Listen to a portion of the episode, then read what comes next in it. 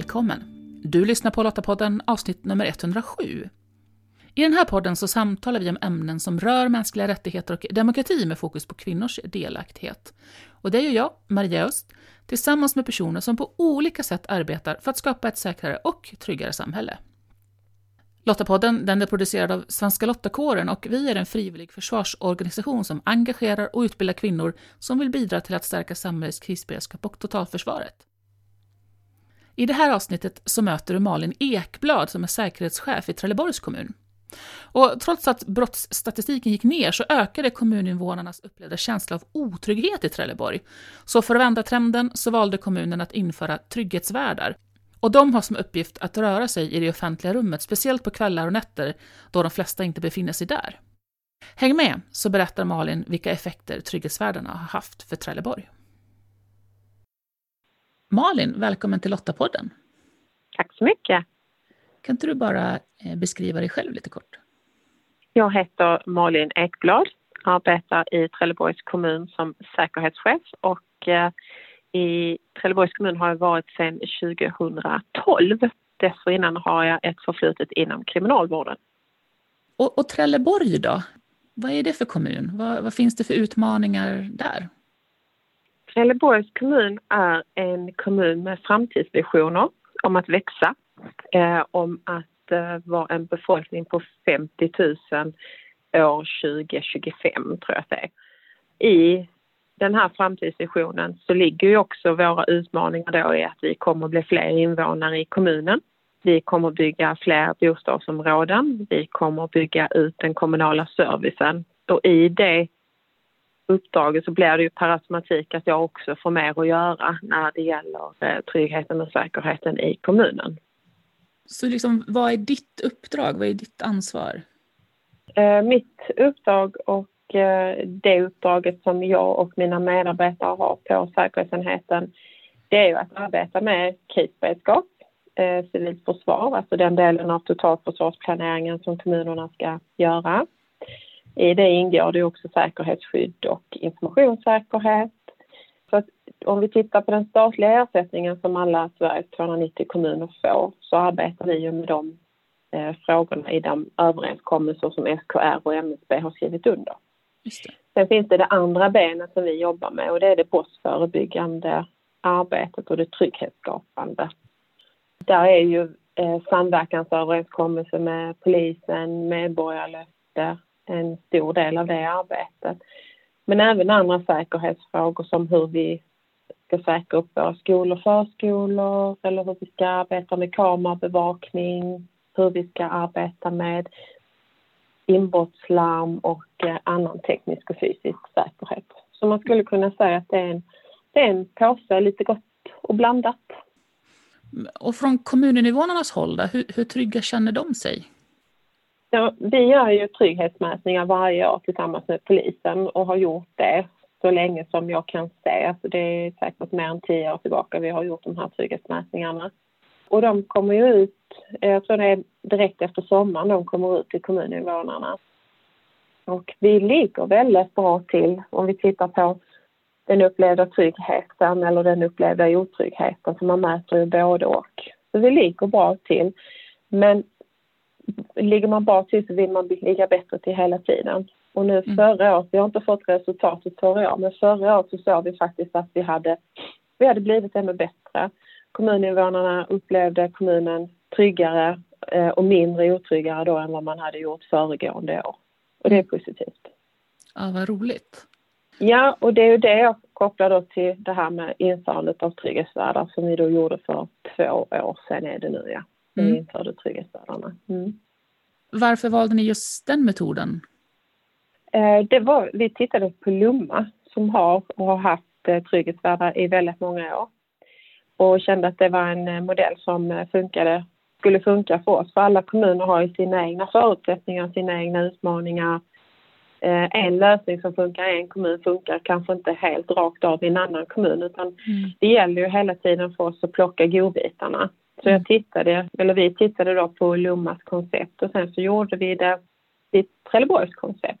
Och det är just det här liksom att ha den här eh, sociala kontrollen ute kvällar och nätter när vi om man tittar på majoriteten, att majoriteten går i skolan eller jobbar 8 till 5 månader till fredag och sen går man hem på kvällen och sen så finns det ingen ute i det offentliga rummet eh, som kan skapa den här eh, sociala kontrollen, den kapabla väktaren. Mm.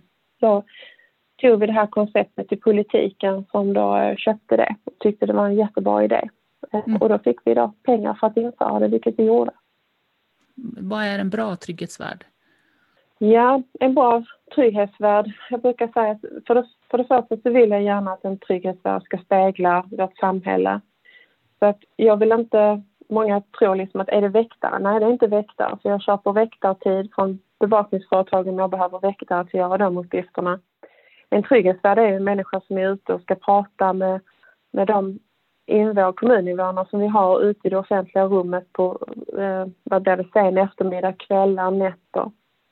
Eh, och vara där ute och finnas där om det är någonting. Det kan vara att man har cyklat och ramlat och skadat sig. Det kan också vara att bilen har gått sönder och man inte har fått upp varningstriangeln. Det kan vara att eh, det pågår drogförsäljning som man får samtal från invånare där man då får hänvisa dem till ringa polisen där man själv kan köra förbi för att störa.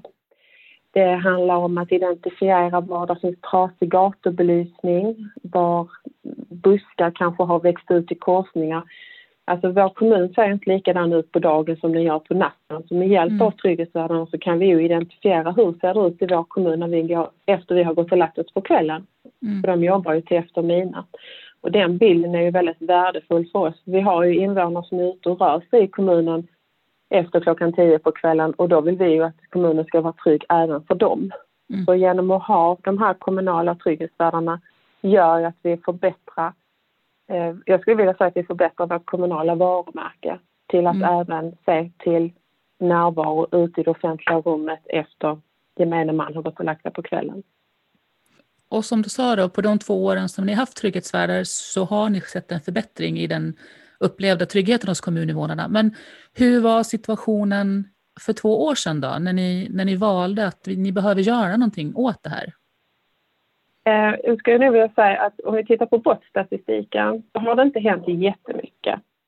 Eh, vi har inte haft någon alarmerande brottsstatistik. Däremot så har vi, precis som majoriteten av de andra kommunerna, haft problem med den upplevda otryggheten. Mm. Den upplevda otryggheten har inte alltid stått i, i relation till brottsstatistiken. Det vill säga att om en hög otrygghet skulle vara lika med mycket anmälda brott, det är det inte. Utan vi såg att brottsstatistiken snarare gick neråt medan den upplevda otryggheten gick uppåt. Och då var detta ett försök för att se, mm. kan vi öka den upplevda tryggheten genom att ha människor ute på kvällar och nätter när det är mörkt och man kanske per automatik känner sig mer otrygg om man är mörkrädd eller ja. Mm. Och känner ni att ni har, har uppnått det ni ville uppnå med trygghetsvärdena? Ja, absolut. Vi har ju uppnått väldigt bra närvaro ute i kommunen. Vi har Trygghetsvärdarna har fått en väldigt, väldigt bra kontakt med ungdomarna. De identifierar ungdomar som är i riskzonen, skriver orosanmälningar. De fungerar också som ett moraliskt stöd, skulle man kunna säga, till ungdomar på glid genom att skapa de här kontakterna och dialogerna med ungdomarna. Föräldrar uppskattar att eh, trygghetsvärdarna är där deras ungdomar är, för det gör också att föräldrarna känner sig tryggare. Så om vi tittar på ungdomar så har det verkligen varit ett lyft eh, för just den sidan. Om vi tittar på övriga allmänheten så kanske inte feedbacken har varit så eh, jättestor. Däremot så ser jag ju i rapporterna som jag får från trygghetsvärdarna att när de träffar på allmänheten så uttrycker de med väldigt stor, säga, de är väldigt nöjda med att de finns. Det känns mm. tryggt säger de. Och vi kan också säga att när vi införde trygghetsvärdarna för två år sedan så tror jag vi låg på 50-talet sökande. Nu sist de hade ut en annons så var det över 200 som sökte. Mm. Så det har ju också tagit en tid för detta konceptet att synas i kommunen, att man vet vad det är och att det faktiskt har blivit väldigt attraktivt att vilja jobba som trygghetsvärd. Och det tycker mm. jag också är väldigt, väldigt positivt. Men i detta så är det ju inte sagt att nu är vi klara. För vi mm. vill ju hela tiden bli bättre och förbättra. Och därför så jobbar vi ju väldigt mycket med lägesbildsrapportering eh, för att uppnå en tryggare kommun. Trygghetsvärdarna skriver ju efter varje arbetspass en eh, lägesrapport om hur det har varit. Och sen en gång i veckan så skickar vi ut en enkät till, eh, till våra kollegor på de andra förvaltningarna där de får rapportera in hur det ser ut med skadegörelse, eh, hotspots, det vill säga där platser som vi säger att det hänger människor som inte är positivt hängd då så att säga. Mm. Och lite andra frågor som man får svara på. Och utifrån de här två bilderna så gör vi varje vecka en sammanställning av hur föregående vecka har varit och vad det är vi behöver fokusera på nästkommande vecka. Och det handlar ju såklart mycket om var ser vi att ungdomarna har hängt? Var ser vi att vi har problem? För att vi ska kunna skicka ut och säga det är så här bilden ser ut för att trygghetsvärdarna ska veta var kollegorna ser att det finns problem och för att vi liksom ska ha samma bild av hur läget ser ut i kommunen. Och där är ju polisen en viktig nyckelspelare i det mm. arbetet också. Och har vi fått in mycket klagomål på buskörning så vet ju de också vad de kan göra sina trafikkontroller exempelvis.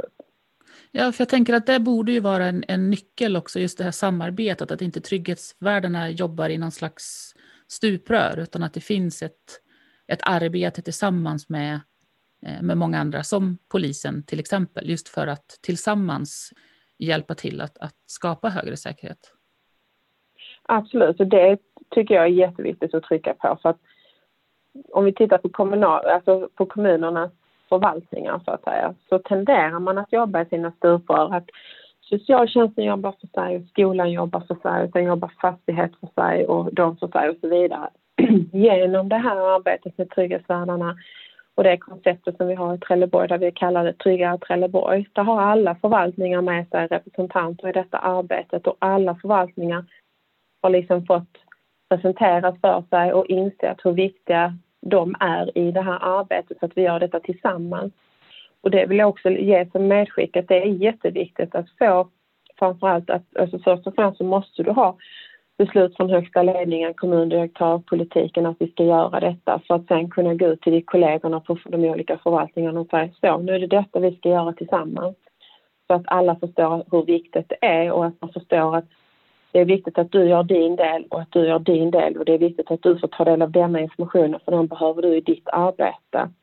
Så på något sätt så har ju kommunen, Trelleborgs kommun har blivit en, en större helhet i detta arbete när vi mm. liksom pratar någonting som slår över alla förvaltningsgränser. Det handlar inte om ditt, det handlar inte om ditt, det handlar om vårt gemensamma ansvar för mm. detta mm. arbetet. Och där är precis som du säger, att få in polisen i detta är också jätteviktigt för vi vi, kommunen och polisen, vi befinner oss ute i det offentliga rummet tillsammans och där mm. måste vi ta ett gemensamt ansvar. Där måste vi skapa bra strukturer och samverkansformer för att kunna nå effekt i det arbete som vi ska göra tillsammans. Har ni även blandat in näringslivet på något sätt i ert säkerhetsarbete? Jag tror det var förra året, eller förra hösten var det faktiskt, för ett år sedan, som jag satte uppdraget till en av eh, trygghetsvärdarna att gå runt och prata med näringslivet i Trelleborg om vad de upplever, hur de ser på problembilden. Är det någonting de behöver? Är det lugnt? Är det otryggt? Och så här. Bilden från, det, från alla de besöken som han gjorde, det var att om vi säger på de här eh, platserna där vi vet att vi har problem, där fanns det problem i butikerna. Mm. Att man kände en, en, en, en otrygghet för att gäng samlas utanför. Eh, så den dialogen har vi haft ute och sökt upp och verkligen vill ha tillbaka och jag tänker att det är snart dags att göra en sån uppföljning igen så att de känner sig sedda i detta. Så ett attraktivt näringsliv är också viktigt för Trelleborgs kommun och då är mm. trygghet en jätteviktig fråga för dem också. Ni hittade ju den här metoden ifrån Lomma. Jag tänker att det säkert finns mm. andra kommuner som också tittar och ser och funderar på hur de skulle kunna stärka sitt säkerhetsarbete. Och om man då funderar på att införa trygghetsvärdar, vad skulle du ge för tips? Då skulle jag ge tipset att titta på eh, ett par stycken kommuner. Om vi tittar här nere så kan jag direkt säga vilka kommuner man ska titta på för att få se, se hur man har gjort på olika sätt så, så att man får en bild av det. Så eh, eh, samla bilden från olika kommuner och så då plocka ut godbitarna och se vad är det som funkar hos oss mm. eh, och hur kan vi liksom att man plockar lite från den kommunen och lite från den kommunen och lite från den så tror jag då blir det som bäst. För det mm. är svårt att uh, copy-paste på sådana här mm. lösningar. Helt rakt av. Ja men precis som, som du sa, att eh, varje kommun har sina förutsättningar och måste ju därför också skruva på eh, metoderna så att, de, så att de verkligen får effekt hos dem. Ja, precis. Mm. Och det är det som också är så roligt att jobba kommunalt, det är att du kan ju liksom verkligen titta på hur dina kollegor jobbar och så plockar du lite där och så plockar du lite där och sen så har du liksom fått någonting som funkar jättebra för din egen kommun. Malin, tack så jättemycket för att du delade med dig av era erfarenheter och lycka till med arbetet framåt. Tack för det, Maria. Ja, inspirerande att höra hur Trelleborg systematiskt har jobbat för att de som bor i kommunen ska uppleva att de är trygga, oavsett tid på dygnet. Och det här med att alla kommunens förvaltningar jobbar tillsammans och, och delar en lägesbild, tänker jag är en enorm fördel, och inte bara för trygghetsarbetet. Och hur trygg är du i din kommun? Och vad är det som gör att du känner dig trygg? Eller vad är det som gör att du känner dig otrygg? Det är inte helt lätt att bena i, märker när jag själv funderar. Men eh, värt att fundera över, helt klart. Länk till mer information relaterat till det vi samtalat om i det här avsnittet det hittar du på lottapodden.se. Och för dig som jobbar med trygghets och säkerhetsfrågor inom det offentliga Sverige så vill vi puffa för konferensen Trygg och säker eh, som genomförs i Malmö den 9-10 februari.